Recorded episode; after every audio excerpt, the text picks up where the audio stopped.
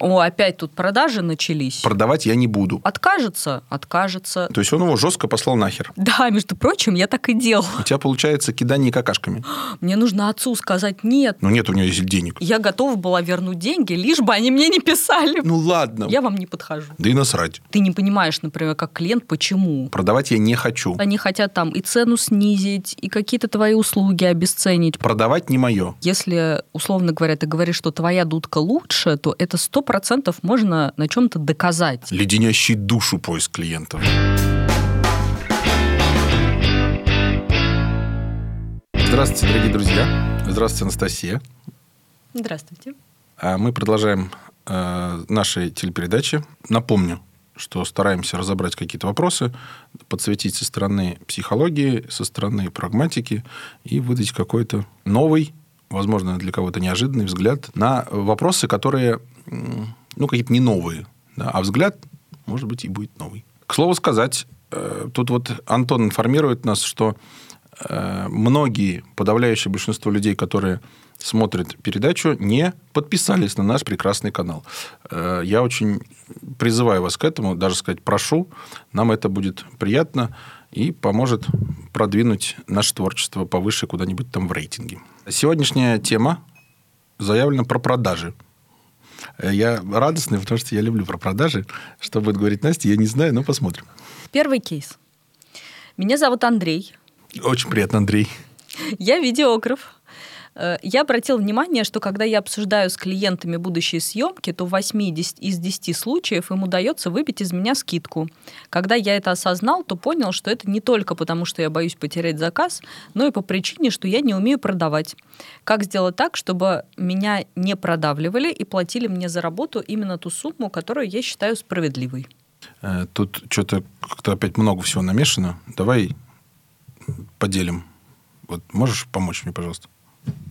Автор говорит, что у него э, есть психологические проблемы, связанные с продажами, что у него есть страх продаж. Но при этом он говорит, что э, этот страх, скорее всего, связан с отсутствием навыков. И что если бы эти навыки были, вот какие-то конкретные знания, то это ну, помогло бы ему продавать, по- помогло бы ему не бояться.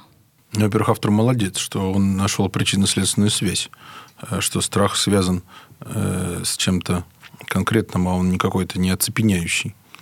За что э, я, как известный э, психолог, ставлю ему пятерку. А, известные психологи, как известно, Ставят- выдают, ставят оценки. Да, абсолютно верно. А теперь э, Настя, как известный всем продавец, скажет, как ему это побороть. Первое, что хочется сказать, что действительно хорошее обучение по продажам, оно, во-первых, включает в себя какие-то психологические техники, которые помогают э, настроиться на процесс и снижают тревогу. Поэтому если есть страх, то вот это желание ориентироваться и понять, что я могу сделать для того, чтобы все-таки начать продавать, это очень хорошая штука. То есть если ты идешь на какой-то курс, то у тебя появляется больше знаний, больше ориентировки в этом процессе, тревога снижается, и, соответственно, какое-то внешнее давление тоже на себя выдерживать э, проще. Я думаю, что и там э, написано, и ты это говоришь. Я слышу слово продажи как какой-то... То есть вот я сейчас сижу, не, типа, а есть обычное состояние человека, нормальное состояние, а потом он входит в какое-то состояние, я теперь начал продавать. Мгм. И это как будто что-то такое специальное. А, специальное и очень часто нежелаемое. Я много слышал, что у- прям вот цитата «продавать не мое», «продавать я не буду», «продавать я не хочу». И я когда задаю вот людям вопрос, а что ты под этим подразумеваешь? Примерно все говорят примерно про одно и то же, что под словом «продавать» подразумевается, что он должен приставать, ну, сам проявлять инициативу, приставать к каким-то людям и им что-то там впаривать. И вот под этим подразумеваются продажи. Хотя, по моему разумению, слово продажи, оно... То есть, то, что приставать тоже есть такое явление, никто с этим не спорит. Но есть и другое. Во-первых, э, вот эти холодные, активные продажи, это там условно процентов 25 продаж, а 75 процентов не так. Большая часть продаж – это не это. Это первая мысль. А вторая, если вот эта вот часть, и всем известно, это типа не экологично, то есть почему люди не хотят-то? Потому что, ну, как-то это неприятно, их будут нахер слать, их не одобрят, и скажут, что они что-то там какие-то, ну, вторгаются в чьи-то там границы, что-то они там какие-то вот... В общем, это неодобряемо. А вот вторая часть, большая, ну, она точно не является неодобряемой. Я бы сказал, она хорошая и экологичная, и правильная. Но, еще раз, поскольку большинство людей они не знают, они не знают, что это хорошо. И вот на, ты сказал, какие-то курсы по продажам. Действительно, э, курсы по продажам существуют. И вот много очень старых курсов, они как раз вот это и учили. Впаривать, доебываться, как-то там техники продаж, что-то там, какие-то схемы, какие-то вот тыры-пыры. Все какое-то не очень хорошее. И курсов, где рассказывалось бы что-то хорошее, я, честно говоря, не изучал рынок, но прям вот на вскидку сказать какие-то хорошие я, к сожалению, не могу. Поэтому есть такое искаженное представление о самом этом слове. Само слово ввергает в какой-то... Это что это даже слово плохое.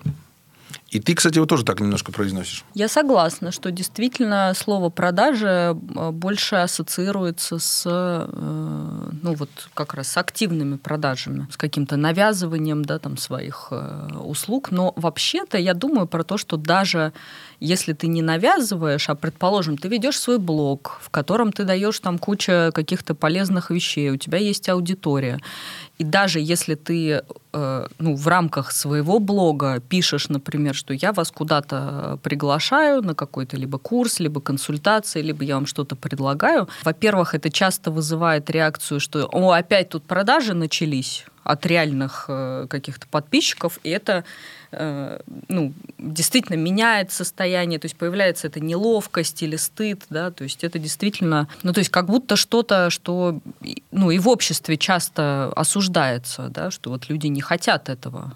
А это плохой контракт с читателем. То есть твои читатели и зрители mm-hmm. приходили для одного, ну, потреблять контент, развлекаться, там, узнавать что-то и так далее, они, ну, как бы не соглашались на то, чтобы быть объектом, которым будет продавать. Они чувствуют себя обманутыми. Их вполне себе можно понять. А еще э, вот сейчас распространено явление, что как только у тебя приобретается медийность, ты автоматически начинаешь э, что-то продавать. В целом, по большому счету, это нормально, потому что на, что, на чем еще может медийный человек зарабатывать, кроме как на рекламе? А реклама, по сути, это тоже продажа ему жить-то как-то надо. Но э, рядовой гражданин не очень э, это понимает, э, не очень разбирается в экономике вот этого всего медиапроизводства, в том числе блогеров и всего остального, это тоже медиапроизводство. Вот. А, ну, как бы, они немножко обижаются. Одна часть есть их э, ну, наивности некоторой, а вторая часть то, что этот блогер не, или кто там, э, он им, своих зрителей не предупредил о том, что он собирается это делать, и это его, ну, это его хлеб. Ты говоришь про посты, это что-то про Facebook, про какой-то опять, да? Я просто пример чуть другой расскажу. Конкретный кейс. Фитнес-зал, в нем тренера, есть такое понятие стартовая тренировка, на которой предполагается, что тренер познакомит человека с чем-то и одновременно с этим себя продаст, и одновременно продаст, ну, как вот эти вот персональные тренировки. Спрашивает э, тренер абсолютно закономерно. Подходит он к человеку с предложением вот это привести стартовую тренировку. А ему человек говорит, я всегда занимаюсь один. То есть, он его жестко послал нахер. Вопрос, что делать? А ответ простой, что ты подходишь к человеку, говоришь, здрасте, я к вам подхожу, потому что вот вижу, что вы э, трицепс делаете вот так. Вот мы вчера показывали. Вот так вот трицепс не работает. Да? Тут вот трицепс надо вот так делать. А я вижу, что я вам могу быть полезен. Я здесь работаю тренером. Я не, ну, то есть, мне хотелось бы вам как-то помочь. А, у нас есть формат бесплатной тренировки. И если вы захотите, вы можете потом э, со мной дальше продолжить, э, но уже на платной основе. Просто приходишь, я к чему говорю, приходишь, сразу ему это говоришь. Но если я вам проведу платную тренировку, даже если вы ничего не купите, это нормально я не буду как-то на вас обижаться, переживать или что-то такое. Более того, если вы ничего не купите, я все равно, когда буду вас видеть в зале, я буду иногда подходить и вам помогать, потому что я, ну, я хочу, чтобы вы нормально тренировались, раз вы пришли вот в зал, в который я работаю. Для меня это важно. Ну, попробуй откажись от такой тренировки. Ну да, и даже если ты откажешься, то негативных э, впечатлений у тебя Да, не будет. да. Потому что тут, во-первых, есть лег- легализация вот этих страхов, да, и их закрытие, по сути, вот этих возражений. А тут э, переживать за то, что человек в итоге тренировку не купит, совершенно не надо, потому что, ну, блин, тренировки личные стоят достаточно дорого.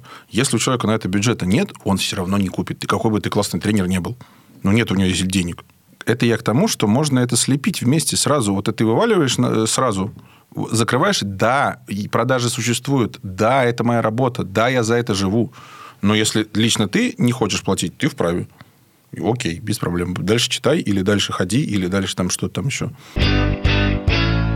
Мы немножко сейчас э, говорили скорее о раскрутке, то есть продаже как, э, ну вот, Как явление. Да, как явление. Я думаю, что видеографу это тоже может быть полезно, потому что сейчас э, большое количество разных профессий э, продаются через соцсети. В том числе, да. Да, но там сам вопрос э, заключался в том, что когда ты уже непосредственно обсуждаешь э, с клиентом какую-то договоренность, то есть как продавать именно в этот момент, что когда из тебя пытаются выбить скидку, как не прогнуться, не перепугаться этого, не перепугаться, что клиент уйдет, вот, и как не э, прогнуться на условия этого человека, а остаться при тех, которые тебе интересны. Опять, вот, на мой взгляд, очень широкий вопрос, который в рамках одного обсудить очень э, сложно. Поэтому какой-нибудь кусочками что-нибудь. Фигура первая. По моему разумению, здесь описан случай продажи – это некоторые переговоры. То есть, ты пришел на переговоры с одними, э, ну, с одной задачей. Твой клиент пришел э, с другой задачей. И поскольку э, здесь, очевидно, вы контрагенты, тебе выгодно продать подороже, клиенту выгодно заплатить поменьше, что мне кажется очевидно, но я первое, что вижу, что человек продающий стремление у покупающего сбить цену воспринимает как некоторую личную обиду. Что это э, к нему плохо относится, его работу не ценит, неуважительно, может быть, что э, к нему относится. А это не так. Потому что у покупающего у него своя задача, и задача очень простая. Сэкономить свои деньги за меньшее количество денег, получить больше товаров или услуг. Это его внутренний процесс и абсолютно естественное желание. Не нужно его принимать на свой счет. А многие принимают. Это э, ошибка, и человек становится в позицию обиженного. А из обиженного уже у тебя получаются не переговоры, у тебя получается кидание какашками ой, ты какой-то плохой, ты мне не нравишься, вот он с, с первого раза не согласился. Ну, это не, это не продуктивно. Еще раз, за переговоры каждая страна несет ответственность в пользу себя. И вот если человек не будет э, брать на себя ответственность за эти переговоры, ну, конечно, его будут э, двигать. У него становится дилемма. Либо себя подстаивать, либо обиженно сказать, ну, ладно, вот, да. И вот он выбирает вот обиженно э, ручкой махнуть очень часто в жертвенную позицию э, зайти, снова психотерапевт имени меня в чате, э, в жертвенную позицию попасть, и ему в этой жертвенной позиции очень удобно. И вместо того, чтобы за себя бороться, он выбирает за себя не бороться. Я, когда думаю про эту ситуацию, я вижу более широкий контекст, что если у человека нет э, навыков, например, привлекать клиентов, он никогда этим не, э, там, не занимался, или тоже он считает, что это как-то стыдно и вообще не его, то э, в связи с этим он не верит в то, что будут следующие клиенты, и тогда ему нужно изо всех сил удерживать вот этого одного клиента, который пришел. Задача этого видеографа сконцентрироваться не на том, чтобы вот прямо сейчас, да, там, например, продавать этому клиенту, а с тем, чтобы обеспечить себе поток каких-то людей, чтобы тебе не страшно было э, эту цену назвать. Ну, что откажется, откажется, согласится, согласится. Ну, то есть, что тогда это переживание уходит, потому что я знаю, что даже если этот не согласится, то вот у меня есть еще ряд людей, и я знаю, как себе этот поток обеспечить. То есть этот страх продаж, он уходит сам собой, когда ты знаешь, что ничего страшного, если этот клиент уйдет, даже если он не да, согласится. Да. Это то же самое другими словами. Чтобы на переговорах чувствовать себя уверенно, устойчиво, тебе нужно на переговоры приходить с тем, что у тебя есть план «Б». То, что ты говоришь, что есть план «Б». В конкретном случае он откажется, ничего страшного, у меня есть другие клиенты. Это не только в продаже, это вообще применим абсолютно везде. Если ты приходишь, это твой единственный шанс, и у тебя за спиной нету мысли о том, что будет отказ или будет не так, как ты хочешь, не, не случится то, ну, план А не, не реализуется, это слабая позиция всегда. А твой э, визави, он, ну, если он толковый чувак, он это очень хорошо чувствует. Он чувствует э, страх того, что ты не получится, как ты хочешь. Если ты находишься в страхе не того, как получится, он, да, получится, как ты хочешь, да, я не выйду, но он условиями тебя закрутит. Деньгами, э, больше, за те же деньги больше навалит, сделает поменьше срок, или там что-то, какие там еще могут быть условия. А чтобы этого страха не было, нужно, чтобы у тебя сам в себе в голове признать план Б. Другие клиенты или, ну, не, или как, а я вообще не поработаю. Ну, типа, а я поеду тогда в отпуск, да и хер с ним. Будет хорошо. Да, будет хорошо. И посижу дома с ребенком, поиграем в шашки с ним. Еще часто бывает, э, ну, тоже такая психологическая история распространенная, когда на незнакомых людей переносятся какие-то твои история твоих отношений с близкими людьми. Что вот ты разговариваешь с заказчиком, там, а это, не знаю, мужчина лет 50 с таким же голосом, как у твоего отца, и ты как бы попадаешь в это состояние, что «А, мне нужно отцу сказать нет, а вот когда я своему отцу говорил нет, он меня там отвергал, и я чувствовал себя плохо. То есть это происходит бессознательно, что мы попадаем в какие-то переносные реакции, в которых нам... То есть мы не можем отделить, что это не близкий человек, если он откажется, да вообще-то ничего страшного э, не случится. Короче, тогда советы от Кэп типа не берите все в клиентов людей, похожие на мамку и на папку. Да, между прочим, я так и делала. То есть, что у меня, у меня были случаи, когда я проводила марафоны по текстам, и у меня там были, значит, женщины, тоже лет, э, лет 60, и такие строгие, и такие порох... Я, ну, и как только они начинали какие-то претензии писать, то есть я не могла их не взять, ну, у меня не было такого отбора, но как только они начинали писать претензии, я им говорила, вот у нас вот такие правила, если вам что-то не подходит, я могу вернуть вам деньги. я готова была вернуть деньги, лишь бы они мне не писали, потому что это было, ну, то есть я не, ну, я не могла с этим справиться, именно, то есть я понимаю, что сейчас у меня происходит перенос. Вот единственное, что я могу сделать, это вот, вот в таком случае просто вернуть деньги и сказать, что, извините, я не для вас, вот я вам не подхожу. Ну, кстати, нормальный вариант. Это типа, можно сказать, что так это как-то не true, так нормальные пацаны не делают, и какой-то херовый продажник, херовый специалист, да и насрать. Послал одного клиента и спокойно себе живешь. И вообще, на самом деле, я считаю, что адекватный э, там, и профессионал, и специалист, и человек понимает зону своих ограничений, в чем она состоит, э, с кем он не может работать, с кем у него не выходит. И это вызывает уважение, потому что тебя не мурыжат в процессе, да, и ты не понимаешь, например, как клиент, почему. А тебе просто заранее говорят, извините, вот у меня вот такие ограничения ограничения, я вот не работаю с такими клиентами. Вы очень похожи на мою маму. Да, кстати, с одной стороны, это называется позиционирование, выбрать, с кем ты работаешь, и, соответственно, с кем ты не работаешь. Очень хорошая стратегия. И это можно официально говорить. Я делаю ви- видеоролики только для бизнеса, только для рекламы. Я ви- только для блогеров. Я только для для кого там еще ролики делают, я не знаю. Для психологов. Для псих... Вот. Для психологов сразу нет, психологов нет денег, как всегда. Это позиционирование по сегменту, да? Или там кто-то делает только дешевые, кто-то только дорогие, тоже нормально. То, что ты говоришь, это то же самое, только внутреннее свое. Понятно, что на сайте не напишешь. Я не работаю с женщинами за 60. Но это странновато будет звучать. Но когда тебе такой клиент приходит, вот это вот у себя в закромах иметь записку, так, значит, я мамок боюсь, папок боюсь, а еще у меня сестра арбузер, и это э, еще кто-то. И ты напишешь портреты тех, кто нет, и как зеркальное автоматически можно легко вычислить портреты, кто да mm. своих лучших клиентов. И на встрече говорить, ой, извините, пожалуйста. И мне кажется, если яиц нам хватит сказать, слушайте, вы знаете, я боюсь с вами работать, потому что вы очень похожи на мою маму, к вам претензий нет, но вот у меня по этому поводу не проработано, и я вот, извините меня, пожалуйста, вы наверняка лучший заказчик, но я вот здесь вот, мои полномочия и все. Да. Наверное, чувак немножко охереет от такого, а, но мне кажется, это очень круто как раз. Да. Взять и сказать, извини, и одновременно с этим этому человеку передать, слушайте, зато вот это, вот это, вот это я могу работать. Если вместо вас ЛПР будет другой, или у вас есть какие-то знакомые, приходите, я с удовольствием сделаем все э, красивенько. Ну, то есть как-то не бояться своего страха, а наоборот его презентовать. Да, выложить тем багаж. Самым... Это как с продажами. Э, то же самое. Пришел, выложил багаж. Да, я буду продавать, потому что я на это живу. Ну, блядь, вот так. Да, вот я здесь не умею. Или это я не получается. Это вызывает уважение. Честность, открытость вызывает уважение, потому что это похоже как раз на смелость. Mm. А смелых людей в целом обычно как-то к ним так с уважением относятся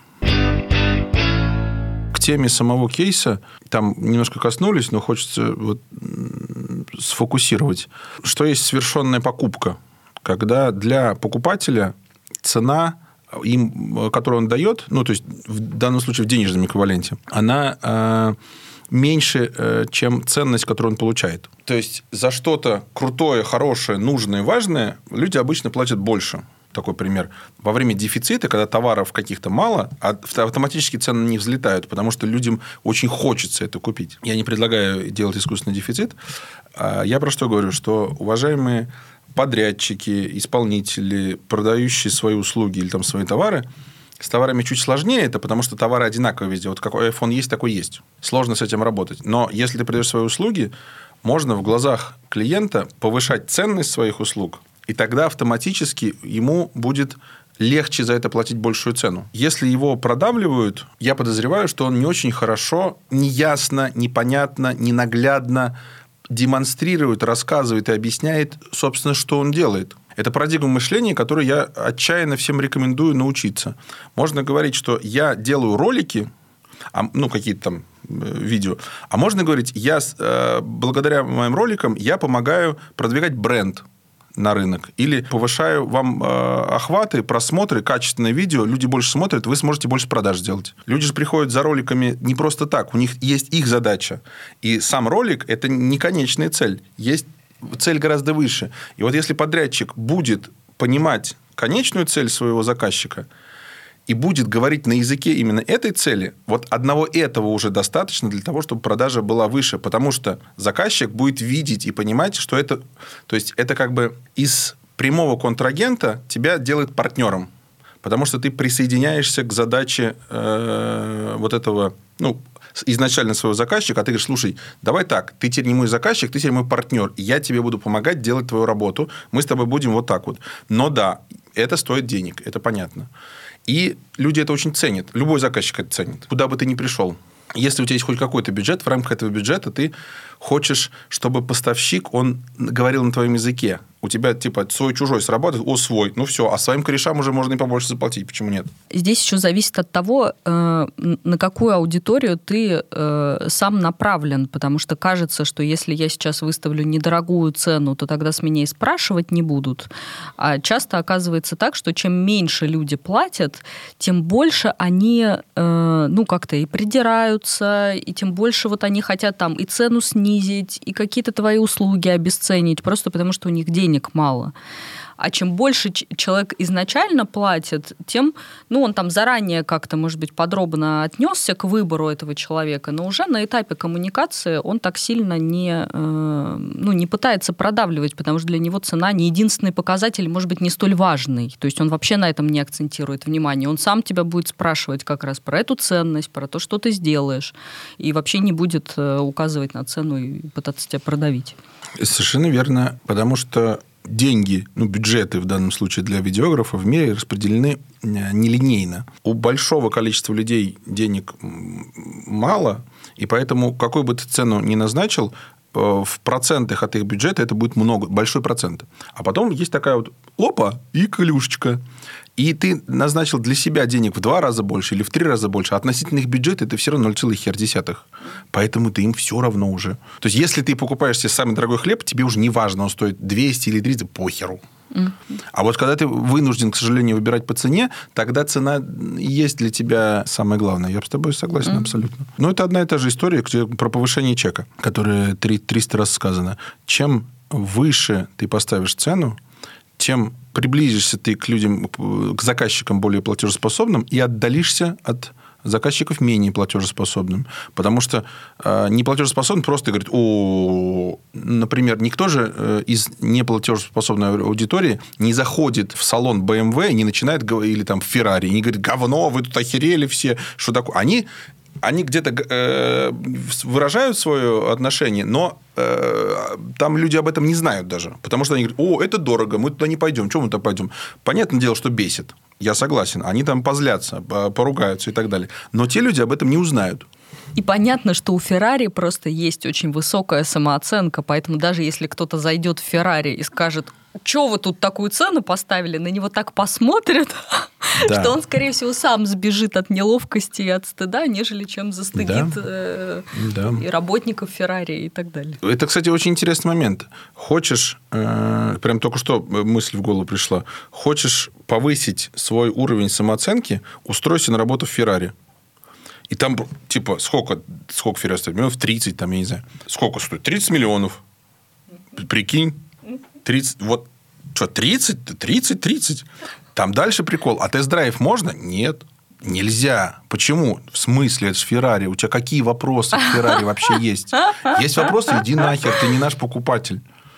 Не, ты, значит, нищееб не можешь себе позволить Феррари, пошел вон. Я слышала историю про э, значит, продажу каких-то дорогих элитных квартир, и, и что приходили разные покупатели. Девушка, риэлтор, которая продавала, она сказала, говорит, пришел покупатель, который нам не подходит, а ее спрашивают, почему. Она говорит, а он спросил про коммунальные платежи. Да, правильно. То есть, что это, говорит, люди, которые... Правильно, абсолютно. То есть, это не наш клиент. Девушка абсолютно правильно, молодец. А это называется квалификация лида. Продавать нужно тем, кто потенциально может купить. А тем, кто не потенциально не может купить, продавать не надо.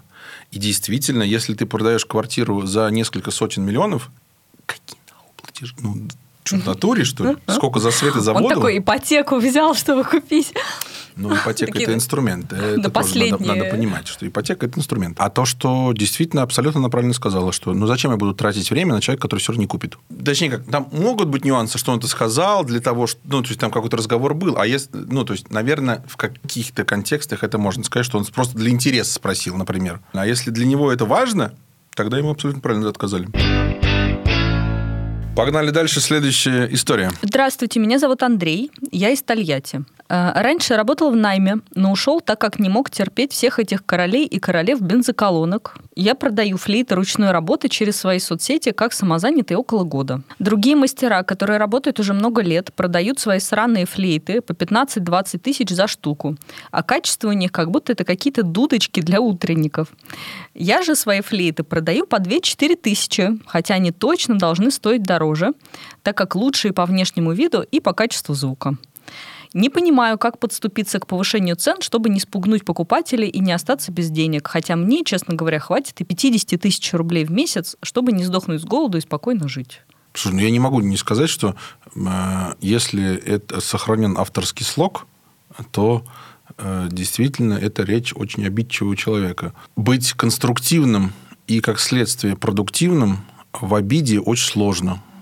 Потому что у тебя все силы и время уходит на э, переживание по поводу своей обиды. И работодатели у нее какие-то там хреновые, и э, конкуренты какие-то все хреновые. Один он Д'Артаньян на белом конике. Позиция, ну, как, тоже имеет право на существование такая позиция. Просто, мне кажется, из нее очень тяжело. Действительно, общее впечатление есть, что то, что происходит, несправедливо и как будто бы справедливость должен кто-то кто другой обеспечить. Боженька. Да, да, да.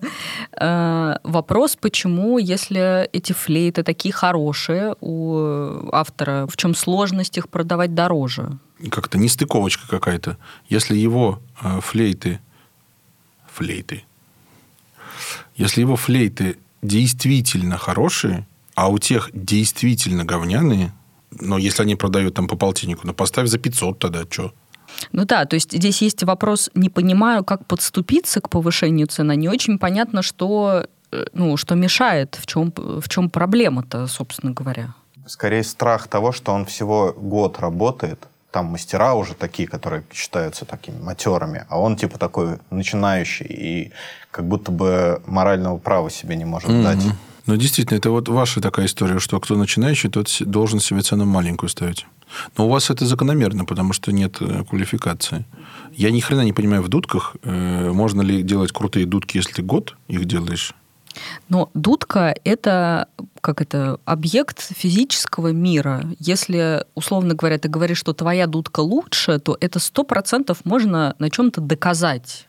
Ну, например, ну, согласен, взять эту да. дудку за 50 тысяч, взять свою дудку за 4 тысячи и прям вот наглядно показать, что смотрите, вот у меня вот то-то, то-то происходит, сделать какой-то обзор, то есть подтвердить свое э, вот это ну да, сравнить э, тактик, технические характеристики дудок. Да, да, и спокойно поставить э, в связи с этим цены выше. И тогда вот это переживание, что, может быть, автор сам сомневается все-таки в том, что его дудки лучше, и что это действительно его какие-то высказывания из там... Громкие слова. Да, да, да. Согласен. Э, придумал две концепции. Значит, первое. Я подозреваю, что если он за год свое творчество сделал что-то, гораздо круче, я, предположим, это правда, чем люди, э, которые давно на этом э, рынке что странно, существуют, значит, он какой-то очень рукодельный. Если он очень рукодельный, тогда нужно свое рукоделие куда-то э, тащить в какие-то ниши, в какие-то более денежные, потому что флейты – это странно типа, если он э, правда крутой, крутой мастер, я бы предложил ему поискать что-то, где больше денег. 50 тысяч рублей, come on, 50 тысяч рублей. Человек с руками может заработать 50 тысяч рублей ну, в день, если сильно постарается. Если он... В других нишах В других нишах, конечно. Я совершенно не шучу. Э, когда мебелью занимались, у меня были монтажники. Монтажники, чуваки... Ну, ладно, 50 тысяч денег, конечно, немножко перегнул. Монтаж – это достаточно специфическое явление. Тебе нужно, э, там, правда, нужно инструменты в итоге докупить. Э, достаточно много. Два чувака, у них никогда не было никакой нигде рекламы их, э, то есть звонишь, Денис, когда можете на монтаж? Он тебе говорил, можем во вторник и в среду, через две недели. У них занято все. Они делают все, что хочешь. Отделку деревом, потолки, все самые сложные монтажи. Я говорю, ладно, я заранее с ними договаривался на дату. У них прайс очень простой. Мы, говорит, работаем, смена у нас 10 часов, потому что, ну, типа не 8, а 10.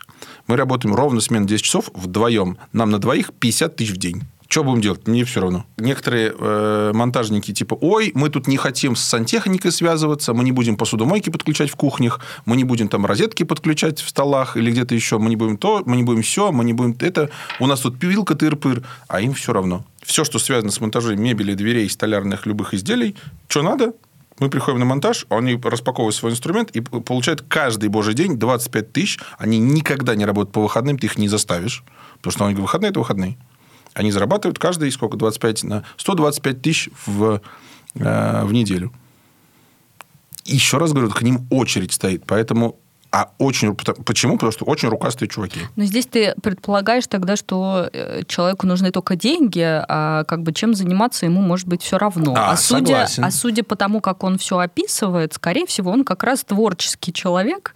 Согласен, да. Это другой нюанс который, в отличие от своих коллег, которые продают флейты по 15-20 тысяч, э, больше склонен к э, творчеству и к созданию чему-то, нежели чем к бизнесовым... Э, ну, согласен, согласен. Тогда, значит, э, два варианта для него. Вариант первый.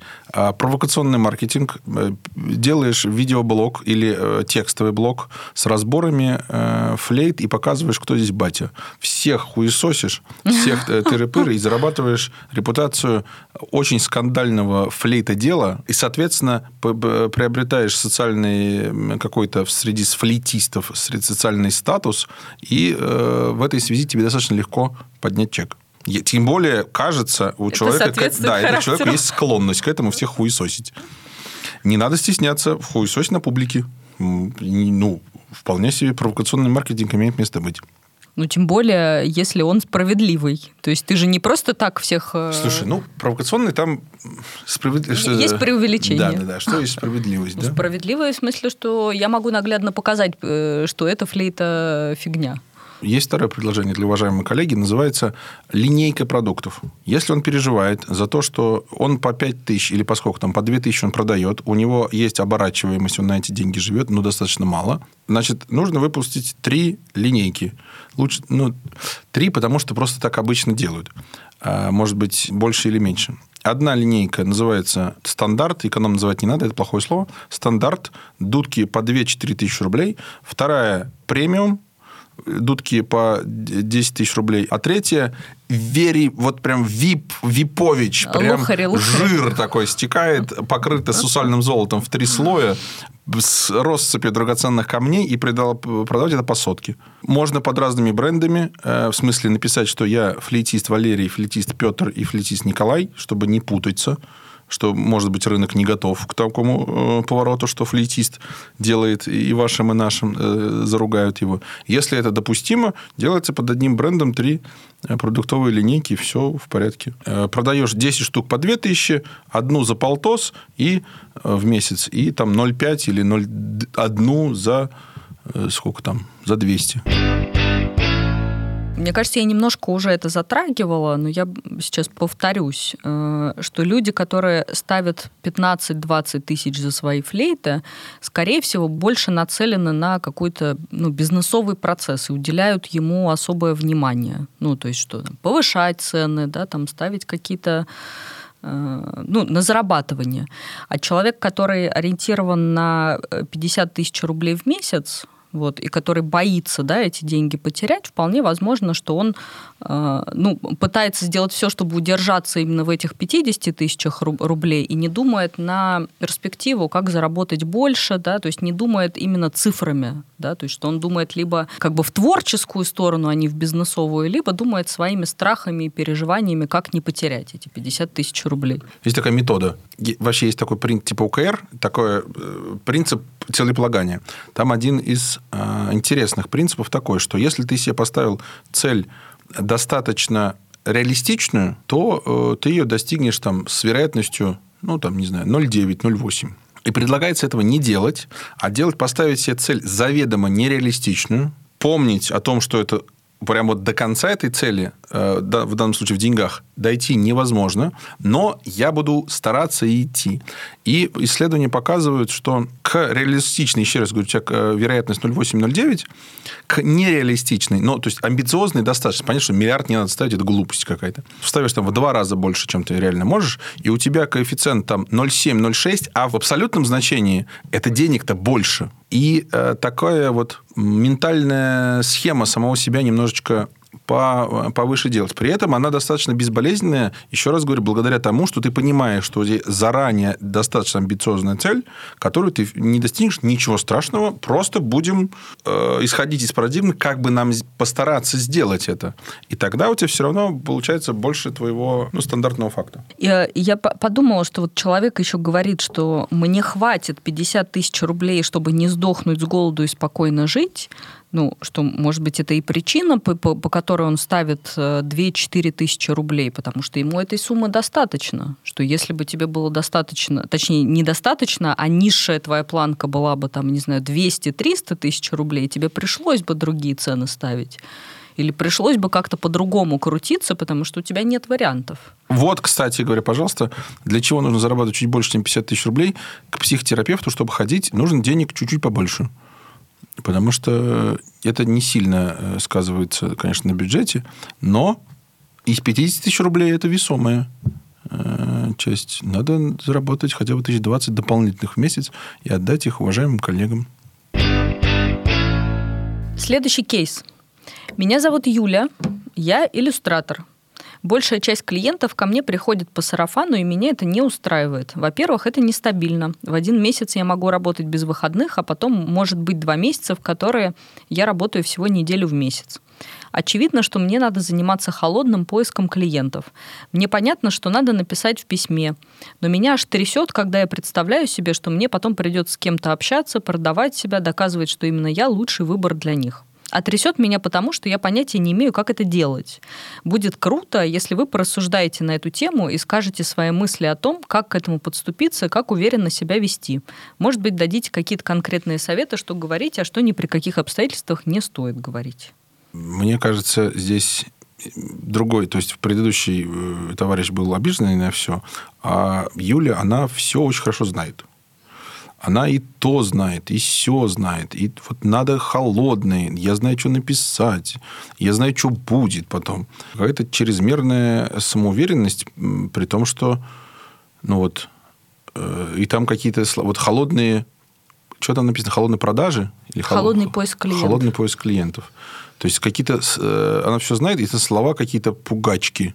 Холодный прям леденящий душу поиск клиентов, да? Мне складывается впечатление, что он нарочно психо... Э, как-то психически себя накачивает, что это все очень плохо и ничего не выйдет. Писать в холодную клиентам – это один из возможных вариантов продвижения. Поскольку э, барышня утверждает, что она вот точно знает, что это надо делать, она, видимо, не знает, что есть и другие способы продвижения. Ну, то ли она не знала их существования, то ли она знала и отмела их для себя. А почему она их отмела, непонятно. Не хватает понимание навыков, какой-то плохой опыт, или кто-то опять там, кто-то ей что-то в уши напел. Очень неясная какая-то история. В моей практике, когда люди э, начинают перечислять такие вещи, как там очевидно что, или там я знаю, что вот надо вот это, это как э, правило, они очень хотят сохранить лицо, то, что они на самом деле уже много чего изучили, много чего сделали, что они не лентяи, не какие-то плохие люди.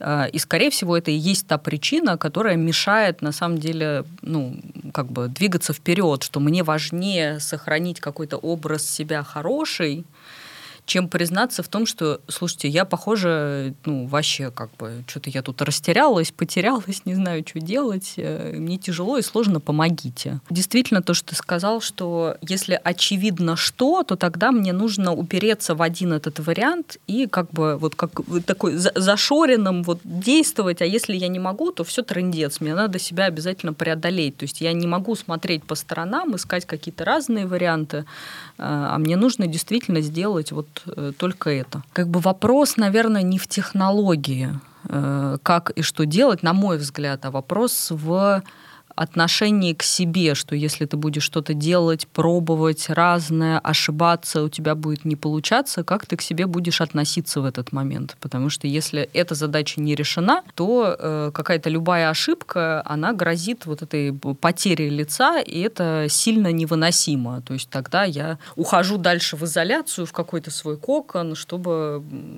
справляться с этой ошибкой, с своей разрушенной самооценкой. То есть, мне кажется, это первично перед э, какой-то техникой, что конкретно говорить и что конкретно делать. Вот такое ну, эмоциональное ощущение от этого поста складывается. От вопроса. Я знаю точно, что у многих клиенты по сарафану это тоже достаточно стабильная история. И то есть почему ее, э, почему нельзя, например, сконцентрироваться на ней, чтобы историю сарафанную сделать стабильной? Потому что понятно, ну, для меня, например, тоже очевидно, что сарафанные клиенты гораздо более э, приятные, чем э, какие-то более холодные клиенты, потому что они приходят к тебе уже с каким-то доверием, у тебя уже есть определенная репутация.